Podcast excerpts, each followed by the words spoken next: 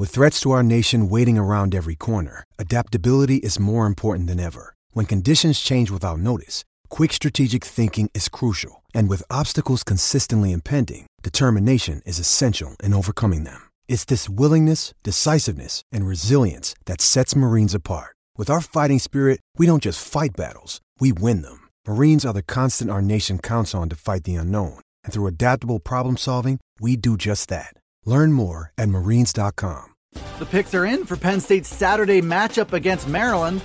Taylor Stubblefield talks about his freshman duo of Parker Washington and KeAndre Lambert Smith. David Jones looks at the self perpetuating cycle of a four team college football playoff. And James Franklin answers a big question that came up on special teams last weekend. I'm Dustin Hockensmith from Penn Live. We'll tackle those headlines coming up on the Blue White Breakdown. Penn State goes into this week's matchup with Maryland as a 25 point favorite, looking for its first win of the 2020 season. The Lions are deserving favorites with a talent edge in most major areas in this one, and the image is still fresh of Penn State beating these Terps 59 0 last season. But the Lions still have problems to solve that cost them games against Indiana and Ohio State. The guess among Penn Live's panel of predictors is that Penn State will get the job done. But there are still questions about the point spread and what it will take for Penn State to cover it. Maryland's offense is showing signs of life and could pose a threat to Brent Pry's defense. But on the other side, the Terrapins' defense has had major struggles and might not put up much resistance to a Penn State offense that's in need of a big showing. The consensus from Penn Live's predictors is that Penn State will win its first game of the season, but just one of the seven panelists actually picked the Lions to cover the 25 point spread.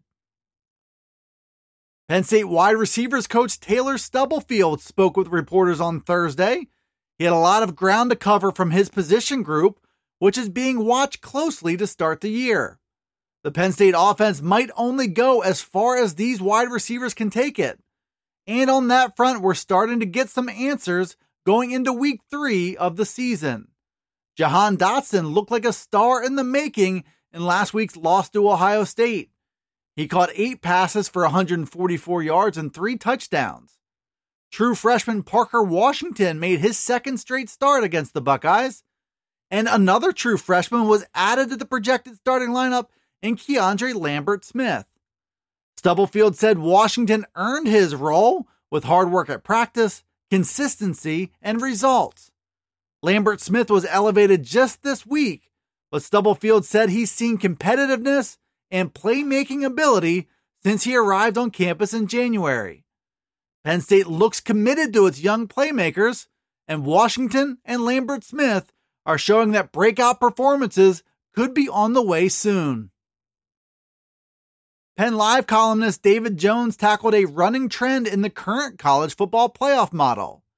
It's a four team field that's been dominated by the same four schools in Alabama, Clemson, Ohio State, and Oklahoma. Each of the past five playoffs have featured at least three of those teams, which has had an unsurprising impact on the world of college football recruiting. Those four schools continue to expand their recruiting reach and their influence with high profile athletes who valued that playoff experience. That's led to a self perpetuating run of success on the field and success in recruiting that then repeats itself. There's been constant talk since the inception of the 14 playoff about expanding to six teams or more, and most seem to believe an expansion will occur at some point in the not so distant future. Penn State will be among the programs who could benefit the most from it. The Lions rank among the best of that next tier of programs who continue to just miss the playoff. Making the playoff field could help James Franklin make another jump on the recruiting front and then elevate the program's talent level. It's all hypothetical for now, but it's also Penn State's next step to becoming an elite program. Penn State made an interesting competitive decision in Saturday's 38 25 loss to Ohio State.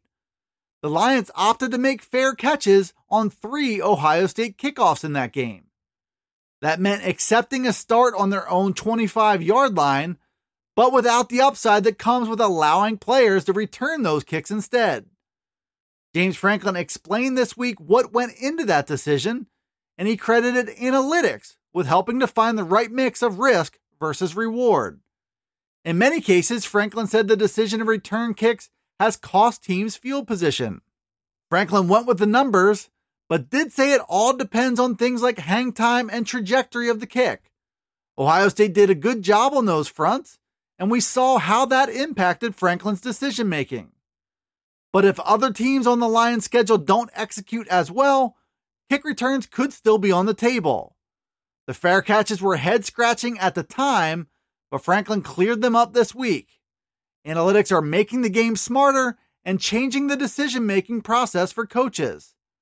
Penn State's kick returns are another area where the math might support Franklin's approach. Thanks for tuning in to the Blue White Breakdown. It's available right here on Penn Live. You can also find it on Alexa, Apple, Google, Spotify, and Stitcher. Be sure to follow, like, subscribe, and rate the podcast, and get all the latest from us at PennLive.com slash Penn State Football. You can also check us out on Twitter, Facebook, and Instagram. This is Dustin Hockensmith from Penn Live signing off until the next Blue White Breakdown.